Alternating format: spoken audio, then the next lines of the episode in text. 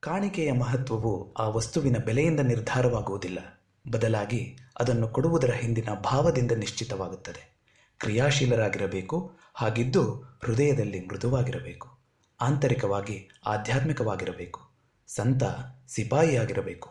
ಇಂಥ ಸಂದೇಶವನ್ನು ನೀಡಿದವರು ಸಿಖ್ ಪಂಥದ ಹತ್ತನೆಯ ಗುರುಗಳಾದ ಗುರು ಗೋವಿಂದ್ ಸಿಂಗ್. ಸಿಖ್ ಪಂಥಕ್ಕೆ ಹೊಸ ತಿರುವು ನೀಡಿದ ಮಹಾನ್ ಗುರುಗಳು ಗೋವಿಂದ್ ಸಿಂಗ್.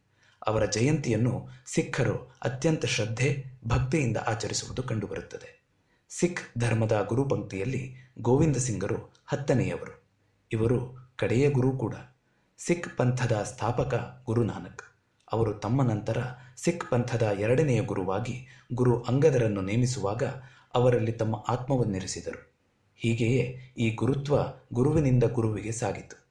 ಗುರು ಗೋವಿಂದ ಸಿಂಗರು ತಾವು ದೇಹ ಬಿಡುವ ಮುನ್ನ ತಮ್ಮ ನಂತರ ಯಾವುದೇ ವ್ಯಕ್ತಿ ಗುರುವಾಗಿ ಇರುವುದಿಲ್ಲ.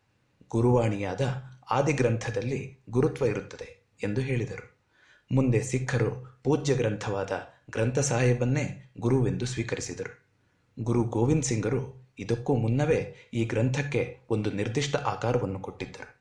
ಕಠಾರಿ ವಿದ್ಯೆ, ಬಿಲ್ಲು ವಿದ್ಯೆ ಹಾಗೂ ಹೋರಾಟದ ವಿವಿಧ ಆಯಾಮಗಳನ್ನು ಸಿಖ್ಖರಿಗೆ ತರಬೇತಿ ನೀಡಿದ ಅಪ್ರತಿಮ ಹೋರಾಟಗಾರ ಗುರು ಗೋವಿಂದ್ ಸಿಂಗ್. ದೆಹಲಿಯ ಸುಲ್ತಾನ ಔರಂಗಜೇಬ್ ತಂದೆಯನ್ನು ಕೊಲ್ಲಿಸಿದಾಗ ಗೋವಿಂದ ಸಿಂಗರಿಗೆ ಇನ್ನೂ ಹದಿನೈದು ವರ್ಷ. ನಂತರ ಗುರುವಾದ ಬಳಿಕ ಸಿಖ್ಖರನ್ನು ಕ್ಷತ್ರಿಯ ಸಮುದಾಯವನ್ನಾಗಿ ನಿರ್ಮಿಸಬೇಕೆಂದು ನಿರ್ಣಯಿಸಿ ಖಾಲ್ಸಾ ಹೆಸರಿನ ಯೋಧರ ಗುಂಪನ್ನು ಸೃಷ್ಟಿಸಿದರು.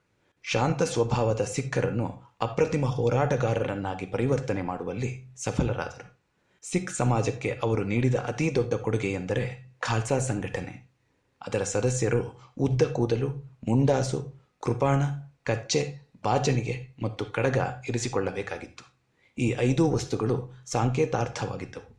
ಉದ್ದನೆಯ ಕೂದಲು ಹಾಗೂ ಮುಂಡಾಸು ಶ್ರೇಷ್ಠತೆಯ ಸಂಕೇತವಾಗಿದ್ದರೆ ಕೃಪಾಣ ಆತ್ಮರಕ್ಷಣೆಯ ಆಕ್ರಮಣದ ಸಂಕೇತ.